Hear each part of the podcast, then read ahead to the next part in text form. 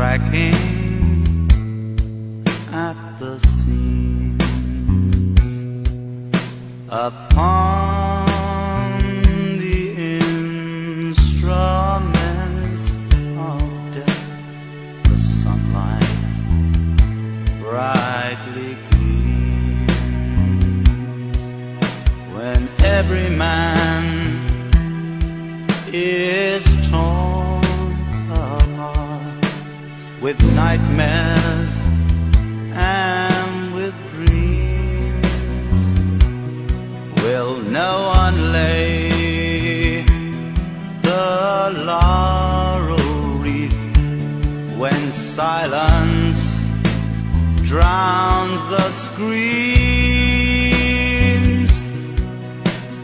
Confusion will be my epitaph as I crawl a cracked and broken path. If we make it, we can all sit back and laugh. But I fear tomorrow I'll be crying. Yes, I fear tomorrow I'll be crying. Yes, I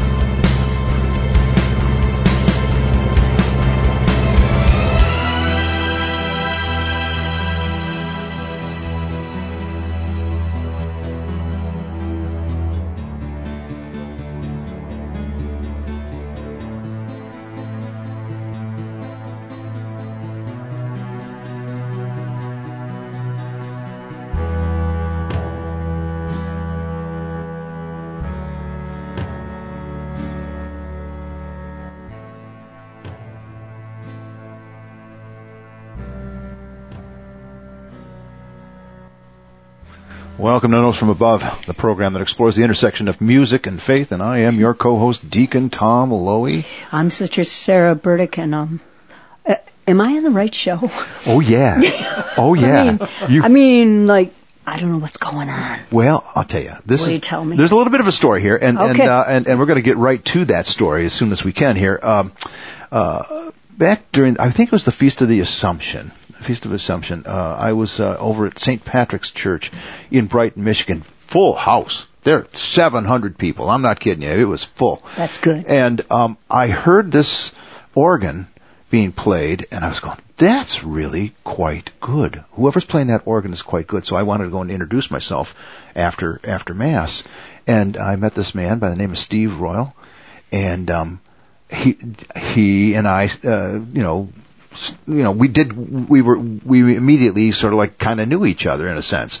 Because you play organ and He plays organ. No. I felt like an old friend. No, sister. I felt like an old friend. He plays mouth organ. I play mouth organ. Yeah. Good. Steve's in the room with us right now. Anyhow, we went out for a cup of coffee and we started talking, and he started telling me about his conversion to Christ, and I think that is. I said, well, we should go and do an interview on Notes from Above to talk about how we, as people, sometimes find Jesus.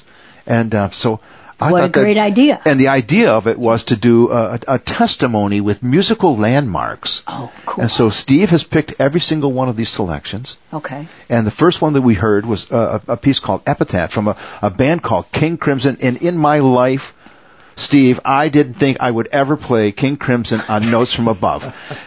So I'm so excited that Is it really a note from below? I mean, it's way below. Yeah. Oh, okay. Yeah. This is but it's awesome stuff. That was Greg Lake, by the way, on the vocals. Just terrific performance there.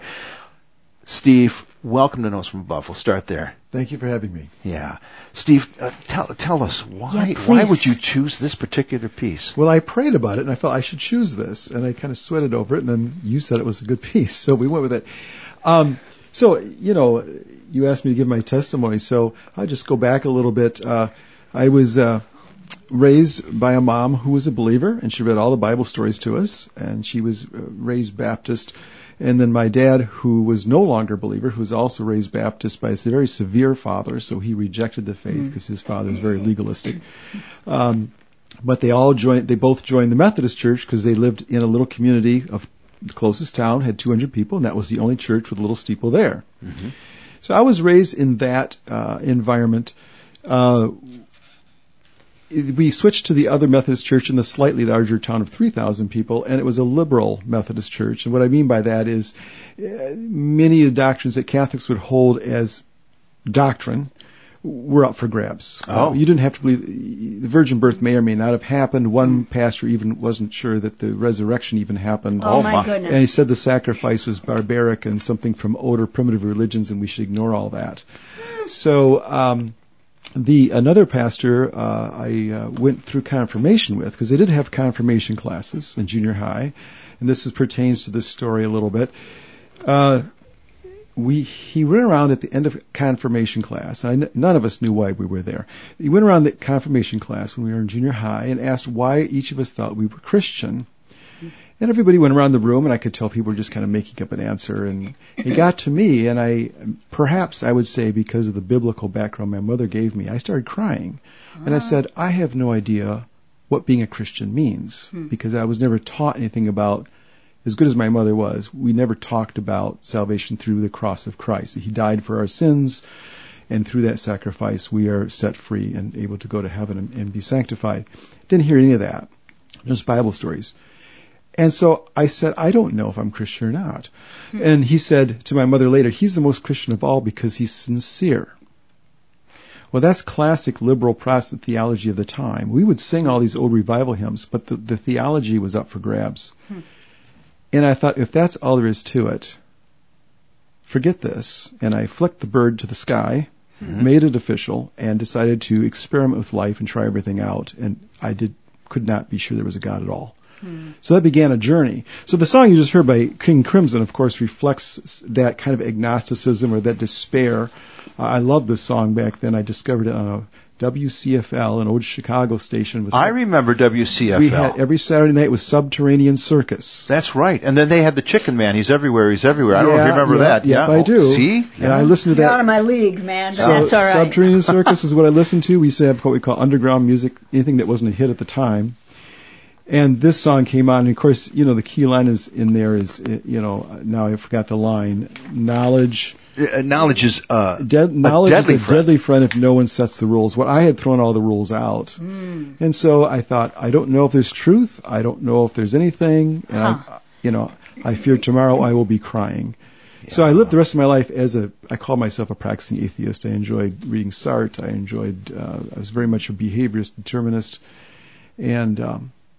But the story that went on from there is that when I went to college, I was kind of confronted with that reality again. And I thought, well, I have Albert Camus said in his book, The Myth of Sisyphus, The real question is whether to commit suicide or not. Wow. Because they were coming from a society that once believed in God and no longer did. So life can be absurd. So I thought, well, I could commit suicide, or I could go live as a bum in the street because all there is food, water, and sex. That's behaviorism. Mm-hmm. There's really no reason to get a degree. There's no reason to have a particular goal. So maybe that's what I should do. So you were invested in this idea. And well, I've always been a seeker of truth, if you say. Okay. I don't want to brag about it, but I'm one of those kind of people that values truth more than comfort. That's good. You know. Yeah. And but praise God, a guy across the hall was a Catholic who was thinking about becoming a priest. I'd never really met a Catholic up close before. And the other guy down the hall was a fundamentalist with a group called the Navigators. Where did you go to school? Western Michigan University. Oh, okay. Classic party school. Mm-hmm. And he said it, I didn't. Yeah. Lots of smoke and haze in the hallways. Yeah. Mm. And they were praying together, the fundamentalist and John Ammon. And John, if you're out there somewhere, I've never found you ever again. So if you're listening, look me up. I hope so. That'd be wonderful. And they prayed for me, plus my Pentecostal friend back home. Well, why would they have prayed for you? Well, they were trying to get me saved. I see. Because he was a practicing atheist. Right, yeah. But they knew you well enough to say, this guy John needs some prayer. John and I would have discussions about existentialism versus he liked Plato, and we'd have all these discussions. And he was the first intelligent Christian I ever met, so that impressed me. Mm-hmm. Well, now, what were you going to the university for? What was you had a degree in mind? Parents were paying most of the bill, and it's what you did in our family. I see. Yeah. So whatever comes up, that's it. I didn't really have much vague idea at that point in time. I understand that. I do. I ended up getting a degree in social work because I wanted to help the poor, but that's another story. Yeah. But they prayed for me, and I had played organ in high school. Had been a little miniature rock band and played in Negata DeVita by Arm Butterfly. It was the only thing we could play. And then... That was junior high. And then in high school, most of my siblings, two of my siblings and my mother played for church, so playing for church was sort of a given. It was nothing special. And I found I was very addicted to playing organ. And I really took piano lessons to become a jazz pianist. You and I have talked about that. Yeah. I liked Arnett Cobb, Duke Ellington. I love jazz, Miles Davis. Oh, man. But I worked with this teacher in Kalamazoo. My mother drove me all the way to this very good teacher, Sylvia Muelling. And I'd be playing this simple stuff because I was pretty much a beginner. And I played this little transcription of the Brandenburg Concerto, and it goes dun dun dun dun dun dun dun dun dun dun dun. And she said, "Bach knew the power of the scale." And suddenly I got it. I understood why classical music was great. Mm-hmm. I just instinctively know that all that theory they make work into energy in classical music. Wow. In complex ways. Well, here's what we're going to have to do here. This is a great conversation. We'll keep it going here. Yes. We're going to be moving into something that is highly classical. I mean, talk about a segue. Yes. This is an excerpt from the Ninth Symphony. Yes. This is the fourth movement of that. And this was still before I was a Christian. Should we come play it and then come back on it? Let's do that. I mean, this is such a beautiful piece. You just have to listen to it, and then on the other side, we'll talk a little bit more. Yeah, I discovered Beethoven's symphonies and rock and roll and jazz went out the door. Drove that out. Yeah. Okay, so we're going to talk a little bit more with Steve Royal and Sister Sarah Burdick and myself on Notes from Above.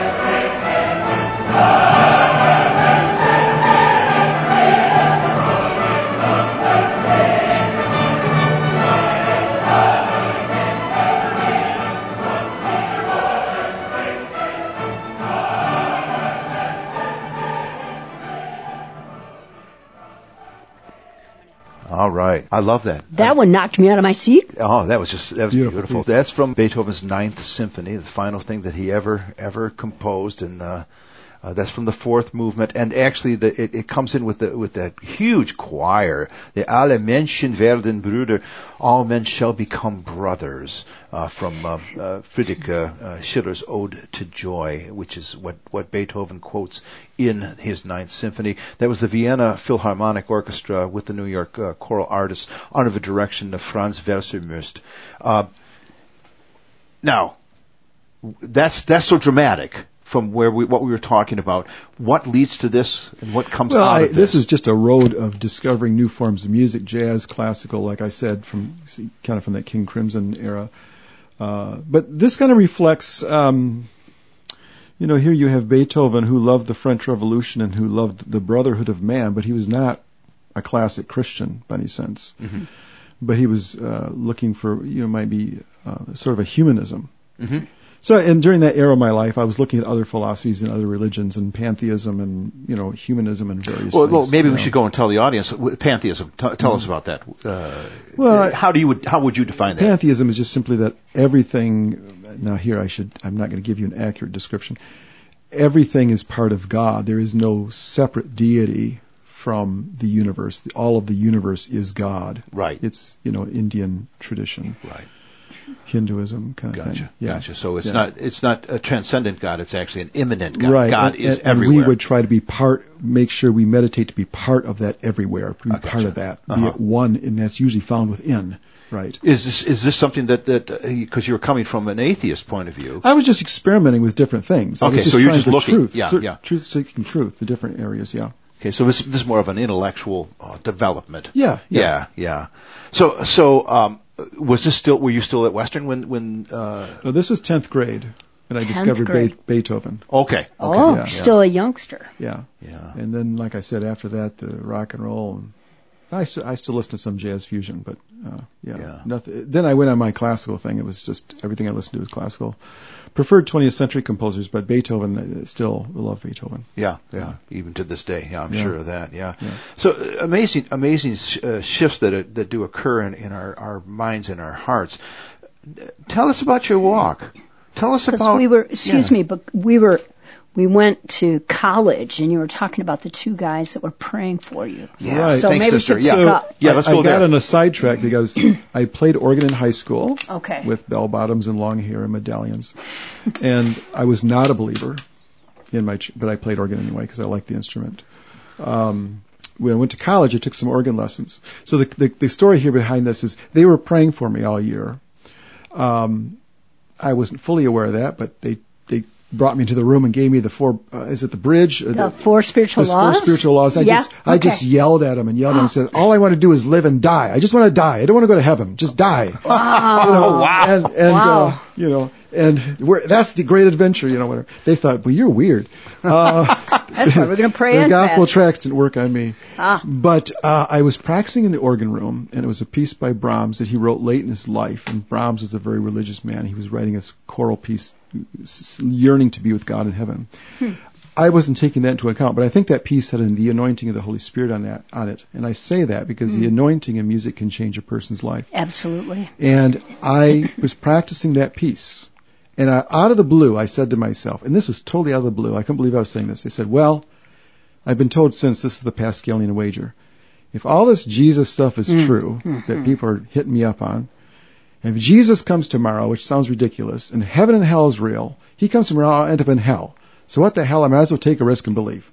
At least I'll be happy for a short time. Pascal's wager. Yeah. That's right. And I thought, this is going to be over in 6 weeks to 6 months. I don't know why. I had no idea why. I was saying it out loud. I had no idea why I was saying it. Wow. Out of the blue.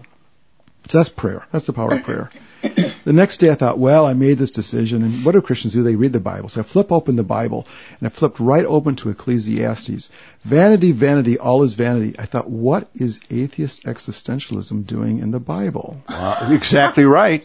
And I thought, and I read more. Of course, at the end of Ecclesiastes, it says, it makes sense out of it, whether it's the same writer or not. But I The next few days, I would pray things and open up books, and I get exactly the answer I was looking for, and it pointed to God, and I thought, holy crap, this might be true. Because the answers were such that no one would know how to answer that unless they knew me on the inside as much as I did. And it almost seemed like they knew me more than I did. Uh-huh. And this these miracles, not just flipping books, but happen day after day after day, which anybody who converts to Christ experiences this. I mean, a lot of people do. Are you sensing that God is talking to you right now? Then I had to figure out this. Okay, is this a God? Is this Jesus, or is this a spirit? I became aware there's because I was not practicing telepathy. I was not going to meditation. There's no ESP. There was nothing that was coincidental I could figure out. People didn't even know I was doing this. So I thought, I think this is evidence it's a spirit realm. And I thought, is Jesus a conceded spirit? So then I took a degree in world religions, and there's another book about how the name of Jesus conquered every demon. I thought, okay, Jesus is real. Jesus is Lord. I mean, and then I made kind of the final decision after a year to really follow him. Right. Well, you know, I'll tell you, we're going to go, and not right away, but sure. 'Cause I want you to set this up a little bit, because we're going to come to the close of the first half of Notes from Above. But you've chosen a very interesting piece, one that I have done many, many times, you know, for weddings that I've performed at and so on. Maybe you can give us a little bit of a setup on this, and then we'll play it, because it is a classic, and many people know it. The summer after I made the decision to follow Christ, I listened to this in a Bach cantata all summer. And this is Paul Stookey, the wedding song. Okay. And this album showed me, and I had relationships in my life. This showed me that God loved me, and God could love me in the same way a man and a woman love each other. That romance is real, that love is not an illusion, and what I really longed for, I could have in a love relationship with God as a lover. And also that wedding is a good thing. I mean, marriage is a good thing. Yeah, right. That was huge to me, that human relationships are real, it's good, but that's how it's a symbol of God loving us in covenant. Yeah, it was massive. Wow. It's a massive revelation to me. Wow. So that's why I picked this song. That's awesome. Stunning. I'm so happy that you did, because I'm in agreement with you. I think that's exactly the way it is. He is a good God who loves. Amen. Indeed. Who pursues us. The piece is called The Wedding Song. Listen to it. It's so beautifully performed. This is Paul Stookey performing with Peter, Paul, and Mary. Let's listen to it, and we'll talk to you on the other side.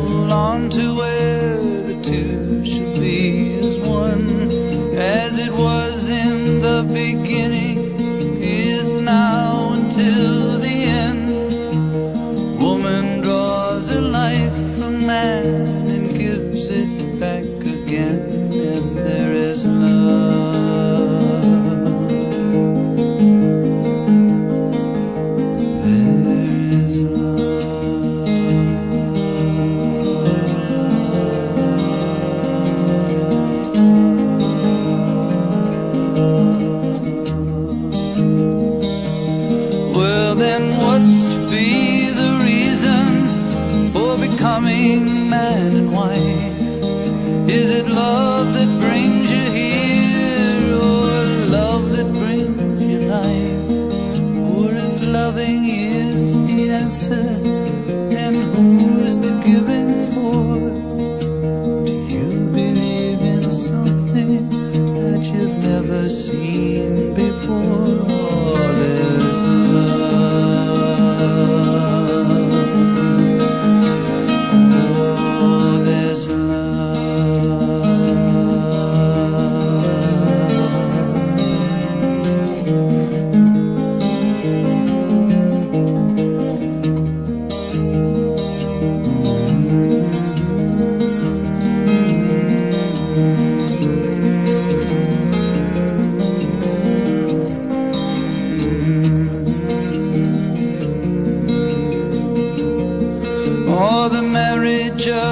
our spirits here has caused him to remain.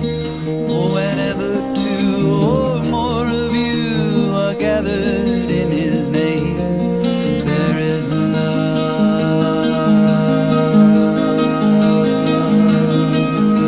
Oh, there's love.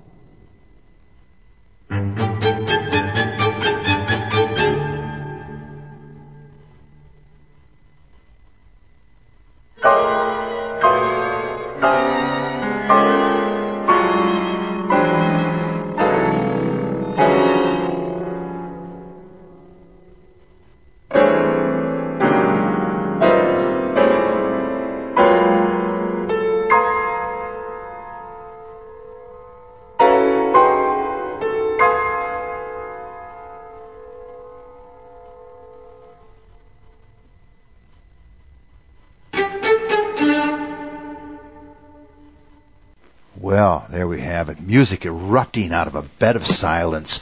Welcome back to Notes from Above, the program that explores the intersection of music and faith. And I am your co-host, Deacon Tom Lowy. I'm Sister Sarah Burdick, and I'm going to ask the same question I asked at the beginning of the show. Am I on the right show? Yeah, you are. You definitely am I are. Really? For real? Well, actually, I think this show was made for this. It really was. Made for what? Well, let me go. We'll do a reintroduction here. Okay. First of all, let's tell the audience what we were just listening to. This is called A Piece for String Quartet and Piano. It was published in 1991, 1 year before the composer Olivier Messiaen died. And performance was by the Quatuor Rosamond with Yvonne Lauriade Messiaen, which is the wife of Olivier Messiaen, playing piano. But what this is a musical landmark for our subject today, which is a testimony using musical landmarks. And our guest today is Stephen Royal, who is the music director over at St. Patrick's Church in Brighton, Michigan. First of all, I want to welcome you back again. Thank you so much for being with us. Yes, thank you. You're the guy who chose this music. Yeah. I mean, seriously, I'm going right there, okay, man. You got to tell us why. Help us out, man. Yeah. So in my early journey, I listened to, I preferred 20th century music, and as well as Beethoven and Bach and all that after my jazz and rock days and all that. But after I became a Christian, I felt like, okay, now I got to do music for the Lord, and I had sort of a fundamentalist background there somewhere. So I purposely tried to play, and they were poor arrangements of hymns or evangelical hymns for the organ at the church I was at. And I actually stopped playing classical music or this kind of music. And I really felt the Lord really speak to me after a time, not actually in a short time. And he said, I felt like he said, play whatever you want and I will bless it. Mm. Oh, wow. And I felt like he was freeing me to be myself. Mm. Now, I didn't play Messiaen, although I love Messiaen. Messiaen's written a lot of great organ works. I didn't play Messiaen church, but I did play a lot of dissonant music, Dupré, Valcha, other things that were quite dissonant. And I would pray, God, you said you would bless whatever I play, and I like this music. And it kind of took me out of a legalism, that God can bless anything, even if I have legalistic interpretations of what God should bless. And that's a fascinating. And what was amazing is after I would pray that God would bless the hearers, and I played whatever I want, and all of a sudden I got all these compliments that I didn't get before. Uh-huh. Hmm. So I thought, okay, he means it. Okay. And that what God was saying is, incarnationally, God can be present in any style of music. Now, it may or may not be appropriate for this or that, but he can be present. And of course, Messiaen, if you know Messiaen, is a very devout Catholic musician, and this piece is not directed specific to a spiritual end, but many of his pieces have very spiritual titles, very rich music. And after I listened to Messiaen for a time, one time I listened to his entire the piece, the Nativity for organ, which is about 2 hours long. Even though he has his own musical language, which, by the way, is very organized to match the organization of the cosmos. You have to study it. I felt like I was in heaven. Uh-huh. And since then, Messiaen's probably one of my favorite composers most of my life. You know, one of the things... But it's the Holy Spirit that I sense in it after I study it. Yeah. Interesting. That's fascinating. And a lot of people wouldn't go there. First of all, it's not popular music. Right. Not by a long shot. I mean, you know, you have to be attracted to it, and you have to say, I really want to hear this. I want to know more. And you're right about Messiaen's conviction as a Catholic. I mean, he's about as Catholic as the day is long. He's an amazing man in that regard. I don't know how he came to the faith either, which is an interesting thing. I don't know. I know he was inspired when he was young by stained glass windows, and many of his compositions deal with color that he sees in his mind, like the stained glass windows. Yeah. But the one story I do know about him, and I probably should. We've never played it on Notes from Above because it's a long piece that can't be separated into parts. But he was in World War I and was captured and put into a prisoner of war camp. And he and two other guys put together a piece of music that was played on Christmas Day out in the middle of the field. I'm talking about in the marching area in the snow. Is that when there was a ceasefire? Right? No, there was Christmas no ceasefire. They were they were captured. They were prisoners. Oh, that's right. They were prisoners. And the name of the name of the piece is in English is Music for the End of Time, and it's loaded because it's not only the end of time in terms of Revelation, because he's going directly to the Book of Revelation with it, but it's also end of time in terms of meter and rhythm, and it's, once you get your hands on that, you go, oh my goodness, this is deep. Messiaen's compositions are very obsessed with time. Yes, and so instead of working with 12-tone systems, although I did one piece with 12-tone, it's more of a 12-tone with time. Mm-hmm. And also in this piece you just heard, you notice there were silences. Great silences, and yes. He has a fermata over the rest in the music. What's that mean? I'm sorry. A fermata means you can have as much silence as you want to. Oh, I mean, well, okay. within reason, of course. Yeah, sure. But the silence is there for a reason, because there's spiritual. God speaks in silence. Yes. That would have been a very Messian thing to do. Messianian. Yeah. That's a hard one to put together. Yes.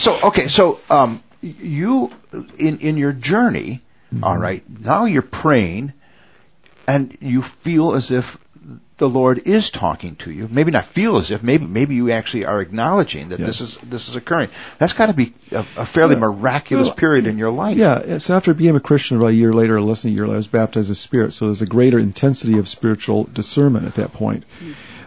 So I was able to, hear the voice of the Lord clearly, but of course you always have to be careful with that. But at that, I was part of when I left college, I was part of a non-denominational charismatic community. Okay. It was a covenant community. It was part of the shepherding movement, which sometimes gets a bit of bad reputation, but for me it was hugely beneficial. Mm-hmm. Learned a great deal about how to be a man, how to work in my role as a man, how to discern God's call. We had small groups. It was a very good, positive discipling experience. But I still had this prejudice that somehow if you're going to really do music for the Lord, it has to be folk music like Paul Stookey, right, or praise bands, which I was in, and we had some brass and drums and all that. But Olivier Messiaen or organ music, there was no place for that if you really wanted to change the world. Right. So Olivier Messiaen is a time when God spoke to me and says, no, I can work through that too, and then after that community, he started calling me deeper into, number one, he called me to music, which I was not expecting at all, took mm-hmm. pilgrimage up, and he called me to music, and that was not on my plan at all. Mm-hmm. And the elders of the community said, yeah, we've always seen that, but we're glad you're hearing God now, because I was trying to do everything else but music. And the second thing is, God started calling me to something deeper than I found in that community, which was a call to the historic sacramental churches. Oh. And so on a retreat I took, I felt the Lord said, go back to playing organ. And I had stopped playing it for 6 years. No one comes to the Lord through organ. What's that? It's a bunch of religious, heady stuff. Mm-hmm. For me, classical music represented my heathen life. Yeah, right, spiritual. Right. Yeah. So I argued with God for a year, and I wasn't going to win. No. So I said, okay, fine. So there was some hotshot new organist that came to the Cathedral of St. Augustine, Kalamazoo, John Balka. He's now passed away. Said, can I take lessons from you? He says, sure. And I took lessons, and that was the first time I had ever been in a Catholic church beyond a few minutes, because I had to practice there. Mm. And I went at 4 a.m. before I went to work and practiced in this heavenly cathedral, and I was blown away by the sense of the Holy Spirit in that room. Wow. So not just the sound of the room, but actually the Holy Spirit in that room. Wow. And I said, there's no charismatic worship conference going on. Yep. No one's singing. Mm-hmm. Why is the Lord present here so much? Mm. And then I found this book in the basement about Mary, read that book. It's about Lourdes. Oh. And I said, there's something about the Holy Spirit in Mary. You can sense the Holy Spirit in Mary. There's a connection here. And so that began my journey to Catholicism. And they let me play some masses and stuff, and I took lessons there, to a few recitals. And God was clearly calling me back to organ. And the guy I took lessons from says, you should make this a career. I go, oh, really? I'm in a praise band, Yeah. So long story short, I went back to get a degree in music and made it a career. Wow. And then I took my first position, and I'd just been married, and my wife had a good experience with a Catholic roommate, so she's open to become Catholic, but it was kind of a novel thing. You're going to become Catholic? You're going to leave our church? I think God's calling me to become Catholic, but it's a weird journey. I don't understand it, but I think that's where I'm going. It felt very much like that sci-fi movie. What was that sci-fi movie? I can't remember it, but the guy had this call. He felt this. It was Spielberg's one of his first movies. Okay. And the guy had this driven feeling to go to this land, to this Close site. Encounters of the Third Close Kind. Encounters. That's right. He was driven to go to this site and didn't understand it. Right. That's exactly how it felt to me. I was driven to go to the Catholic Church. I didn't understand it. Except all of a sudden it hit me like, they've had for 2,000 years what we just discovered in this covenant community. We thought we were rediscovering something new, and they've always had it. Yeah. Wow. Yeah. And it was just it was just revelation upon revelation. It's interesting. Did you sense that there were impediments because of the structural aspects of the Catholic? It sounds to me like you were walking right through those. We were a part of the shepherding movement, so we were rediscovering church authority because we saw it in the Bible. Okay. Now, yeah, there's extremes and there's abuses, but there's abuse in every form of church. Mm-hmm. In any organization where there's authority, there's abuses. Mm-hmm. I had a very positive experience. So that revelation of a church authority, which would lead to the idea of bishops and men and all that, I had that. And I thought, okay, the Catholic Church has had this. Because I had no upbringing in Catholicism or anything whatsoever. Let's go on to our next selection. Sure. Oh, that's fascinating. You know, it's, what a journey. Quite a journey. The next piece we're going to play, okay, is called Antiphon. Let all the world in every corner sing. And the composer is perhaps one of my favorite composers, the Englishman, Ralph Vaughan Williams, born 1872, died 1958. The performances by the choir of King's College, Cambridge. And so we're going to listen to this, and on the other side we'll talk a little bit more with Stephen Royal about his journey in faith, but we're going to listen to Antiphon.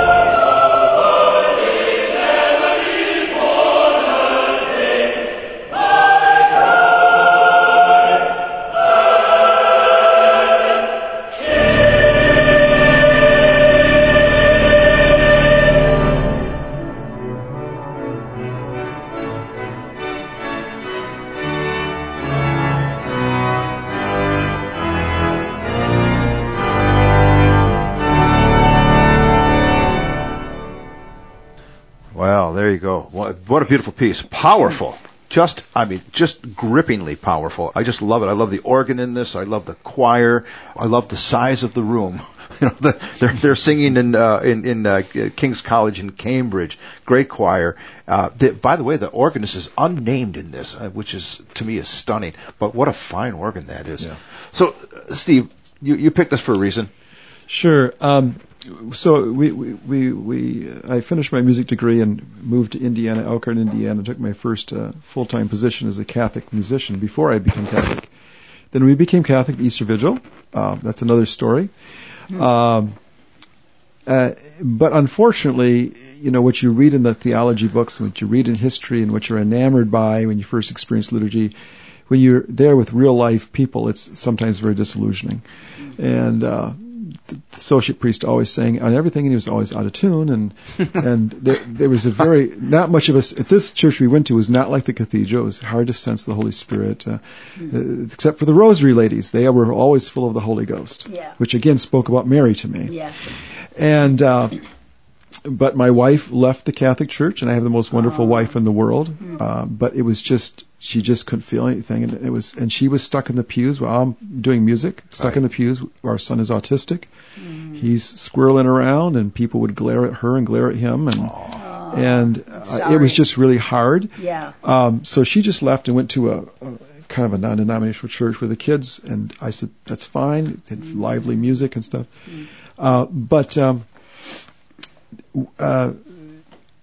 My son, who is autistic, he's now 38, didn't do well with the move, and so she was going to quit her job and homeschool him. And I said, no, you make almost twice as much as I do. She's a public school teacher, maybe not quite that much. You have paid vacations, you have summers off, good insurance, and all this. And I instinctively knew what to do with Stephen, my son. His name's Stephen too. And she didn't. And I just said, guys communicate without words, we communicate. And I said, I'll resign. So, and then I homeschooled him and my daughter, which was probably a tremendous decision because it gave them a great foundation with their dad, which is still with them to this day. Then I took a little small part-time job at an Anglican church. And I was privileged. I conducted from the council, played that, and conducted the choir. We did that piece. And that's why I chose that piece. And it was a very Anglican high church, wonderful liturgy, smells and bells. Very nice time. One of the things I love about the Anglican Church is their music. It's just unbelievable. Well, their liturgy is wonderful too. It is. And that's it's wonderful that you were able to do that. And obviously, you can see that there's much to be said with that music. And for you, I'm sure that was an exciting thing. But I wanted to go and just a little. A little thought on this. Your decision to work with your wife for the sake of your family, that's an important thing I think for all of us to know about. Okay, when you're at peace with your decision, okay, then it's the right decision to make. And I think that's something that husbands and wives need to strive for. How can we be at peace? Make that proper decision. So it was an act of bravery and a great one. I'm so glad you were able to do that. We're going to go and take this next piece, the final piece for the day, but we'll take it to a fade. But I wanted to have you set this up a little bit, if you would. Is this the... That's right. This, yeah. Okay. If you can get to that, it'd be great. This is just something that... so I continued with the church career, and of course I remained faithful to the Catholic Church, although I missed quite a few masses when I'm playing at other churches, and that wasn't good. But I've done the church career thing, like with pieces like Antiphon and so forth. So work goes on. The last piece I chose because when I was finishing my master's degree in theology, I would go to this. The last few years in Indiana, I would go to this church. It was also a non-denominational church. I mean, I was Catholic, but I would do this on the side. And they have what's called, it's called International House of Prayer. And it came out of Kansas City with Mike Bickle. It's a very ordered process. They do 2-hour sessions of either intercession or meditation on Scripture. And it's very anointed by the Holy Spirit. It was very beneficial to me, and eventually I was involved with playing with them. And it is basically few people who are gifted in the Holy Spirit will pray in this recording. There's prayer of intercession, and the musicians behind them, basically a praise band, will improvise behind them, and then the singers will come in and improvise based on what the prayers were, and it becomes this really fluid thing. It's very beautiful. All right. Well, Steve, thank you so much for being with us today. Thanks for having me. Great. It's a great program. And let's listen to this then. I think you'll enjoy this. And I would like to see more of this in adoration and other venues besides the Mass. Awesome. Okay. Thanks for bringing that up. Let's listen to it. Tonight I'll be praying for the church in Kansas City. I'll be praying out of Romans 15, verse 5 and 6. May the God of patience and comfort grant you to be like-minded towards one another, that you may with one mind and one mouth glorify the Father. May the God of hope fill you with all joy and peace in believing, that you may abound in hope by the power of the Holy Spirit. Father, tonight we lift up the church in this city. God, I thank you that you are our Father, that we are your children, that we can lift our gaze to you, God, tonight, to where our help comes from. We thank you, God, that you are our help in times of trouble. And Lord, I just thank you for your nearness, that you are near to us, that you are a real God who hears our prayers, who hears our cries, that you love us, that you are for us, and that you are with us. Tonight, God, I'm asking that you would unify the church in this city. Lord, would you cause love to abound still more and more in our hearts? God, I'm asking that you would tenderize our hearts all across this city, that we would not have hearts that are hardened by offense, by tragedy, by sorrows. But Lord, I'm asking that you would soften the hearts of the church in this city, God, that we would remember your faithfulness in times of trials, that we would remember your faithfulness in trauma, in chaos, Lord, that we would remember, Lord, that we have built our lives on the firm foundation, that though winds may come, though floods may come, our foundation is firm in you, God, that our hope is anchored in you, God. And so tonight, God, I'm asking that you would bring unity to the church all across the city, Lord, that you would fill us with your supernatural joy, your supernatural peace, God, your supernatural hope. Lord, I'm asking that the peace of Christ that surpasses understanding would guard our hearts and guard our minds today. Lord, I'm asking that you would give us fresh hope, that we would remember that our hope is anchored in Jesus Christ, that there is a day that Jesus is coming back for a unified and a pure and spotless bride. And so, Lord, I'm asking that you would pour out your Spirit all across this city. God, would you turn our hearts towards one another? Would you cause love to abound, God?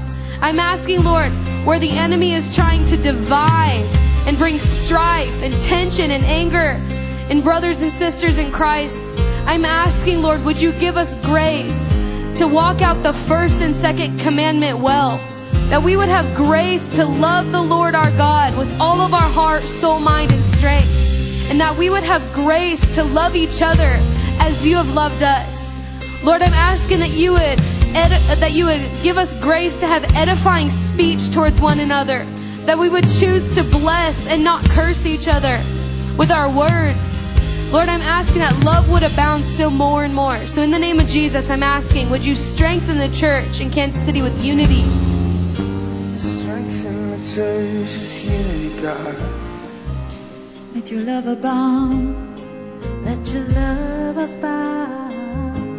Fill us with joy and peace. Peace, believing good about each other. Help us love one another.